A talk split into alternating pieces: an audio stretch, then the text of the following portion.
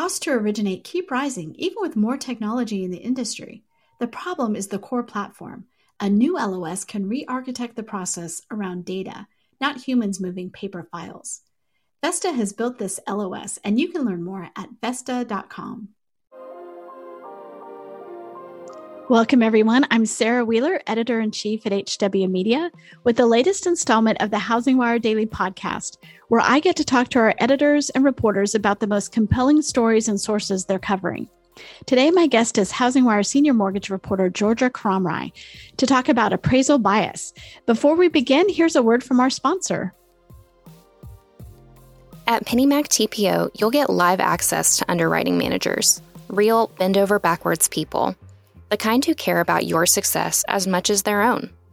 As a PennyMac TPO partner, their credit solutions team is standing by to help you quickly solve any underwriting issues throughout the loan process. PennyMac believes the road to greatness is paved with dedicated support. For more information or to price a loan, go to tpo.pennymac.com. PennyMac TPO is a division of PennyMac Loan Services LLC, equal housing lender. NMLS ID number 35953. Loans not available in New York. Licensed by the Department of Business Oversight under the California Residential Mortgage Lending Act. Conditions and restrictions may apply.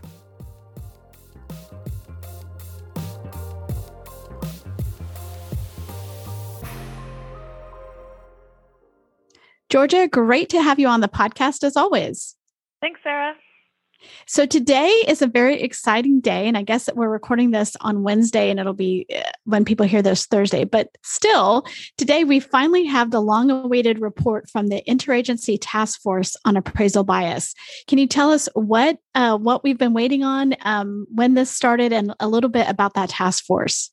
Yeah, so we have been waiting on this for quite a while. Um, this effort began um, last last year, um, and and this has been spearheaded by HUD, and um, it includes a lot of other agencies that kind of intervene in um, in appraisal and housing finance, and so it's a it's a it's a really big list. I was I was um, I was saying last night when I first took a, a, look at this this report, there's I think it's um, you know page three or page four where it just has a, um, a, a page of all of the all of the logos of the different um, federal agencies, and it just reminded me of a of a Girl Scout vest because there are so many of them.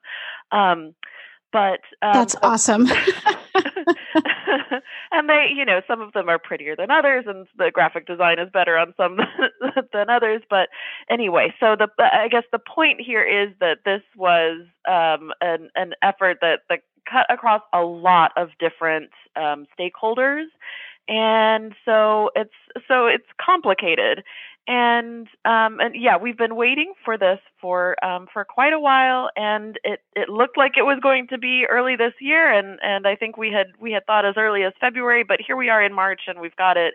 And uh, my my first impression from it is that it's both um, a lot and um, and and and also has has some um, some gaps that that um, that I that I think um, you know, it, it, it did not it did not resolve some big uh, questions. Um, so um, so it will be really interesting. I have not talked to um, to experts about this yet because it's it's quite early Wednesday, but it will be interesting to see um, see what other people think about it.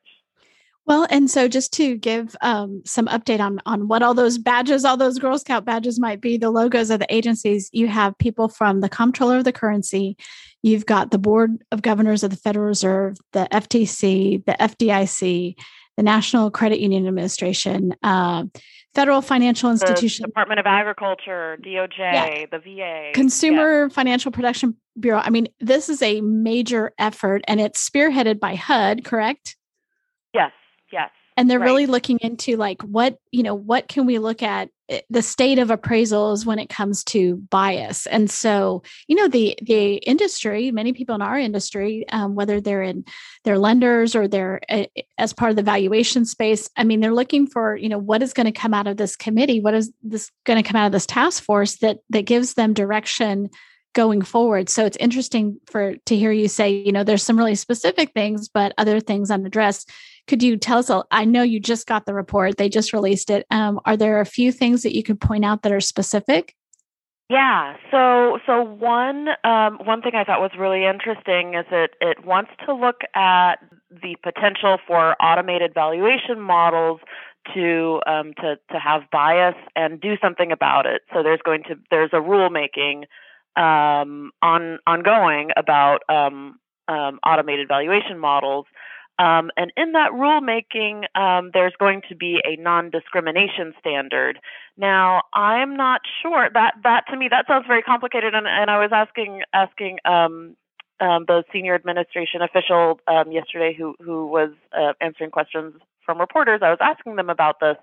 You know, you can sort of imagine how complicated that might be because automated valuation models depend on many things. Um, uh, you know, they're they're proprietary models in many cases, but you have to imagine that the that the most important thing that they depend on, really, what's what's central to AVMs and and and finding um, an appraised value in general is um, is historical sales and sales comparisons.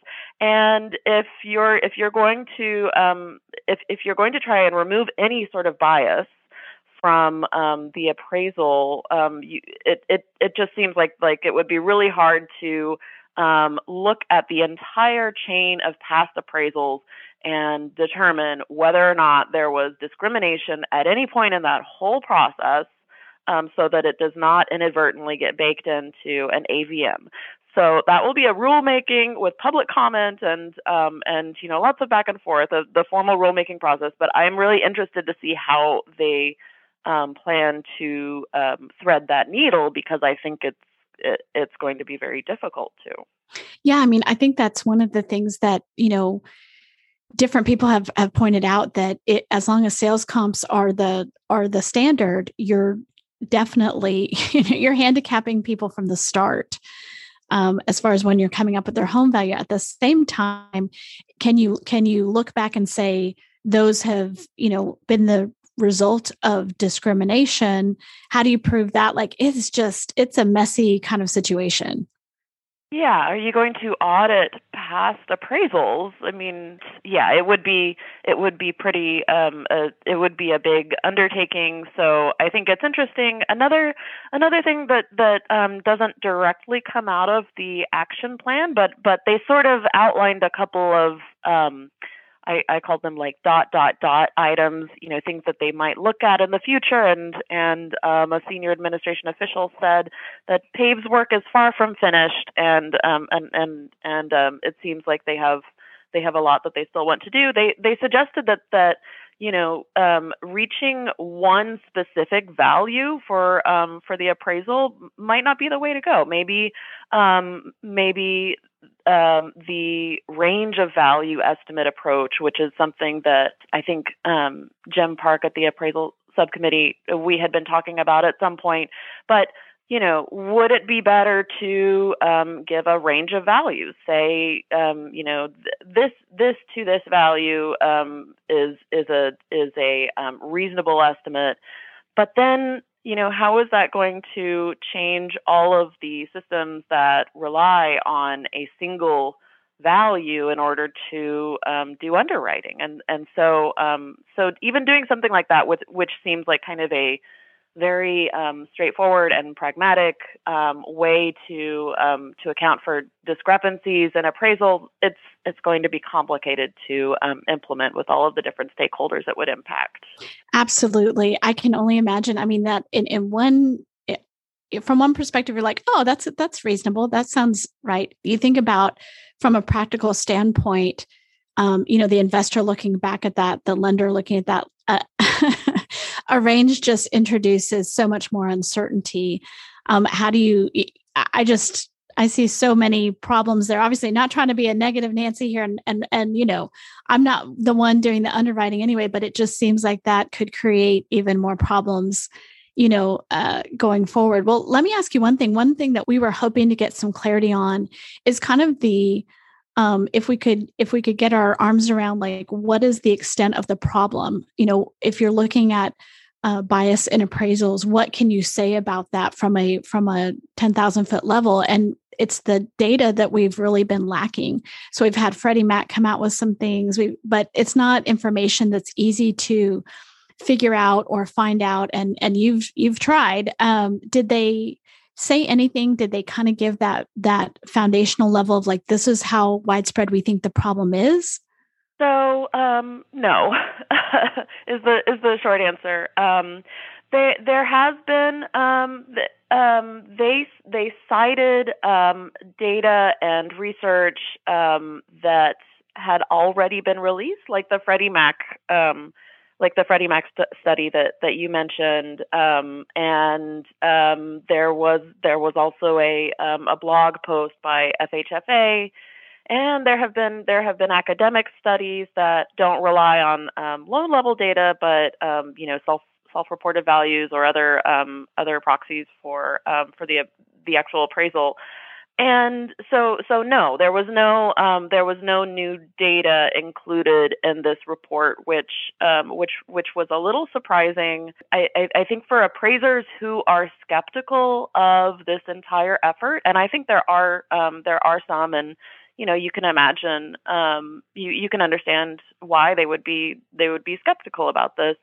I, I think the fact that the um, after all of this time that the PAVE task force could not um, come out and say appraisals happen this uh, apprais- appraisal bias happens um, this often in this kind of transactions in these areas um, be, because because we reviewed the data.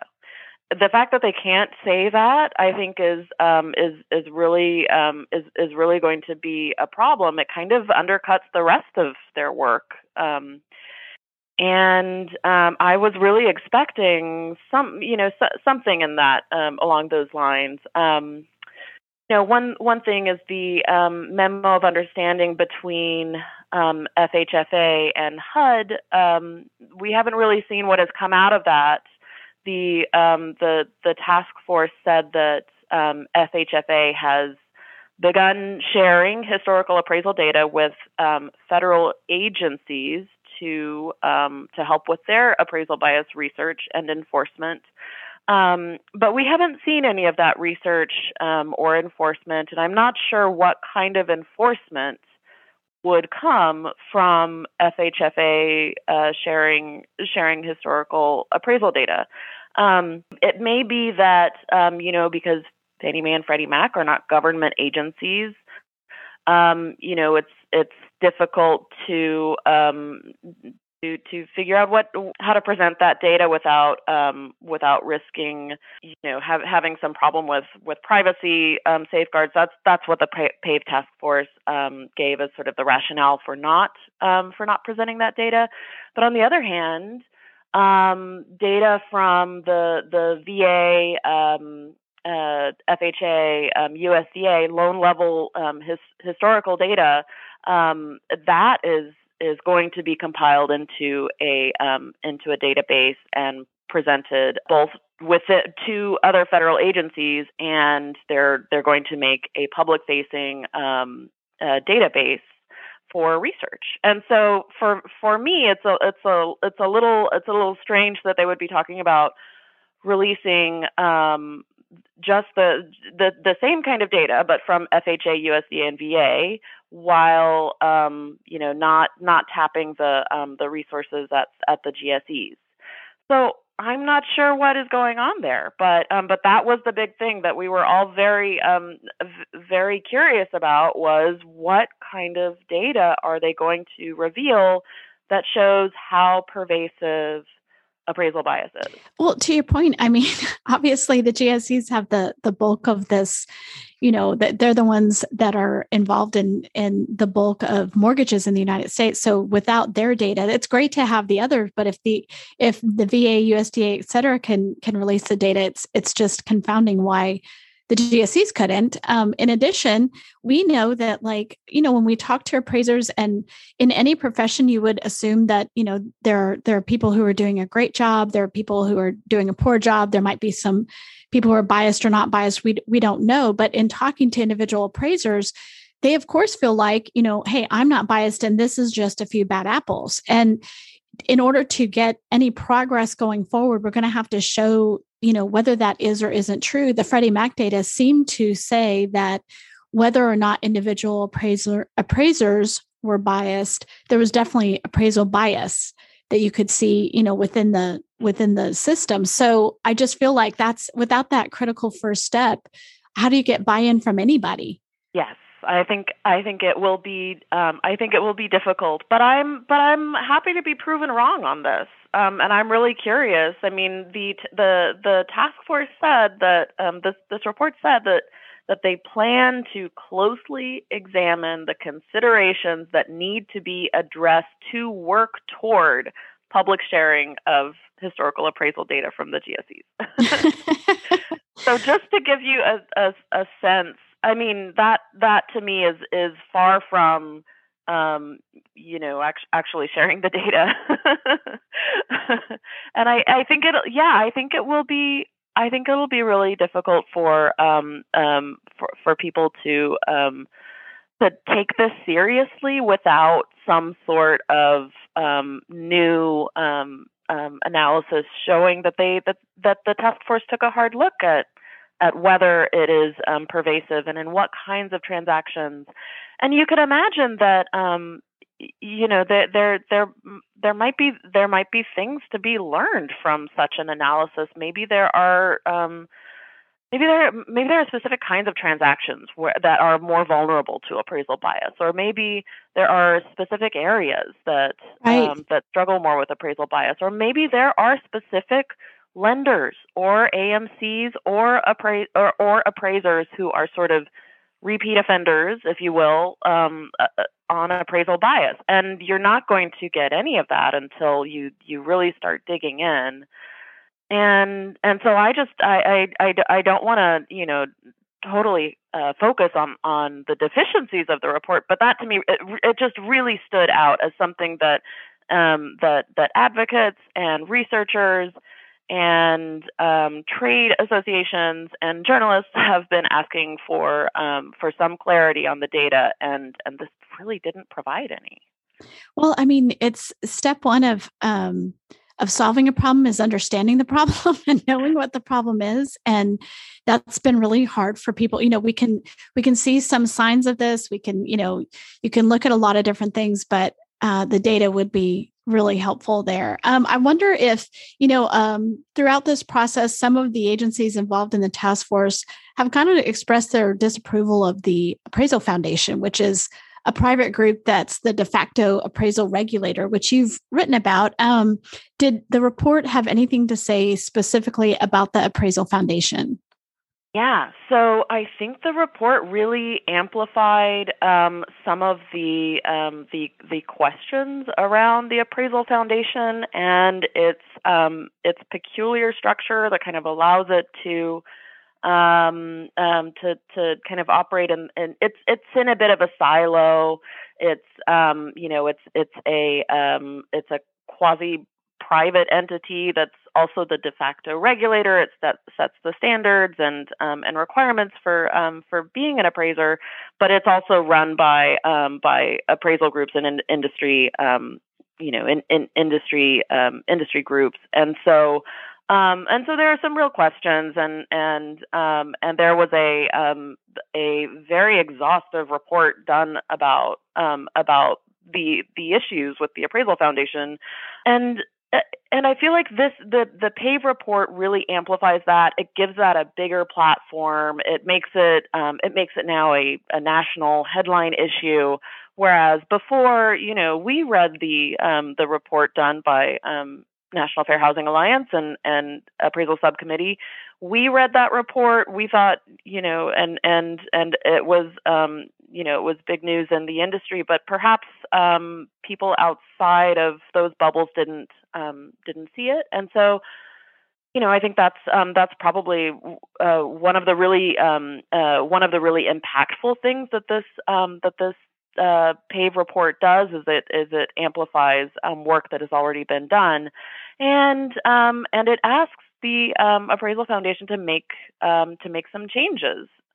Um, it's not clear to me if um, if it can, if it has the authority to compel the appraisal foundation to make changes, um, it it sort of uses this this language of um, you know re- requesting the um, the appraisal uh, qualification board um, to to make some changes, um, and and I I just found that surprising that it wouldn't um, instead say something like um, like like the appraisal foundation has uh, committed to making these changes which we already worked out and here's what they are and here's the implementation date it is not that it is um, we will send a letter to the appraisal foundation and request that they make some changes and listen, you know, uh, we're dealing with the federal government. We know that these things don't happen quickly. Um, Perhaps and- it is just I'm naive, and maybe this is how things work in the federal government. That's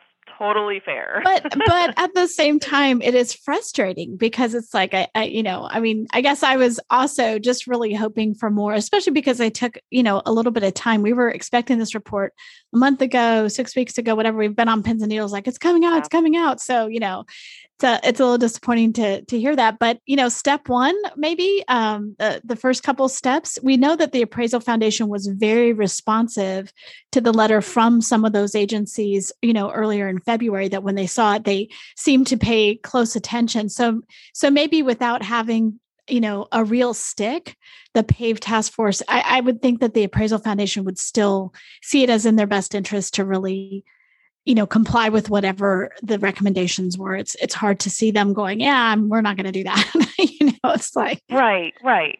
Yeah that's a good that's a good point. And it might i mean i mean it doesn't really serve anyone's interest here to um to you know chastise the appraisal foundation unnecessarily. Um if they can can just kind of do do it in this in this cordial um procedural way um, you know, it's it's a it's a bit it's a the language is a bit jarring for for me though. Um, but but maybe that's just how um, how things work. Well, let me ask you this. So if I'm an appraiser out there and you know, I'm I don't think appraisers have definitely have necessarily been waiting with bated breath. I think it's more the AMCs, maybe maybe some lenders. Mm-hmm, mm-hmm. Um, but you know, if I'm an appraiser out there today, is there anything different that this report is immediately going to change in my in the way I do things and the way I report and the is there anything coming or do if I'm an appraiser, I'm just like, okay, well, let me know when the next thing happens. Yeah, so uh, I I think okay. So so one thing that I think will change for um, for appraisers in their day to day is it looks like the appraisal form is going to be um, to be expanded and changed, and there will be language added. I think the the the appraisal form used by the GSEs. So this is a change that FHFA um, can do. So it will be expanded, and there will also be language um, on the form um, to to to more clearly say that that that there's no um, that that that there should should be no um, discriminatory language or language about protected class that sort of thing. This is of course coming from um, you know this this this follows the um, the blog post from FHFA which found um, you know um, mentions and, in numerous um, appraisal reports. We don't know exactly how many, but found in in um, at least uh, some appraisal reports mentions of protected classes and um, and sort of things things that had no place in um, in an appraisal report. So they're going to change the form to make it clear that that you can't be putting those things in appraisal reports. So that so that is one thing that it, it that that's going to change, and I think quite quickly. Well, that's great to know. Um, no, and I, you know, I'm going to let you go, Georgia, because I know your your morning is already. You, you want to jump on the phone and and uh, figure out with some other people what else um, we we can see from this report and and what it means. So we'll be looking forward to that reporting. But thank you so much for following this so closely. It's such an important issue to um, so many people in our industry. So thanks for staying on the case. Yeah, my pleasure. Thanks for having me. Absolutely. We'll look forward to further reporting. Everybody check back at housingwire.com. The the full story will be on there uh, today. Today's Wednesday. So uh, when this airs, yep. you should be able to find it. And I know you're just following up on that. So once again, Georgia, thanks so much. According to a recent article on the Great Resignation by MIT Sloan Management Review, more than 40% of all employees were thinking about leaving their jobs at the beginning of 2021 And that figure only grew as the year went on. So, how are leaders finding ways to retain valued employees? Or maybe you're even asking these questions as a leader yourself. Step one to addressing this empowering team members to take ownership of their professional growth. This is why we've invited leadership coach and author Renee Rodriguez to join us for this HW Plus virtual masterclass. Think of this class as a one stop shop on what you need to know to take your leadership to the next level. Go to housingwire.com to learn more and register.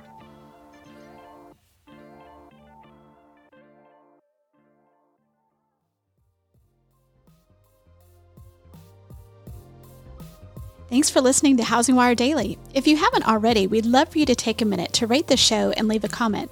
And make sure to tune in tomorrow for more news and insight.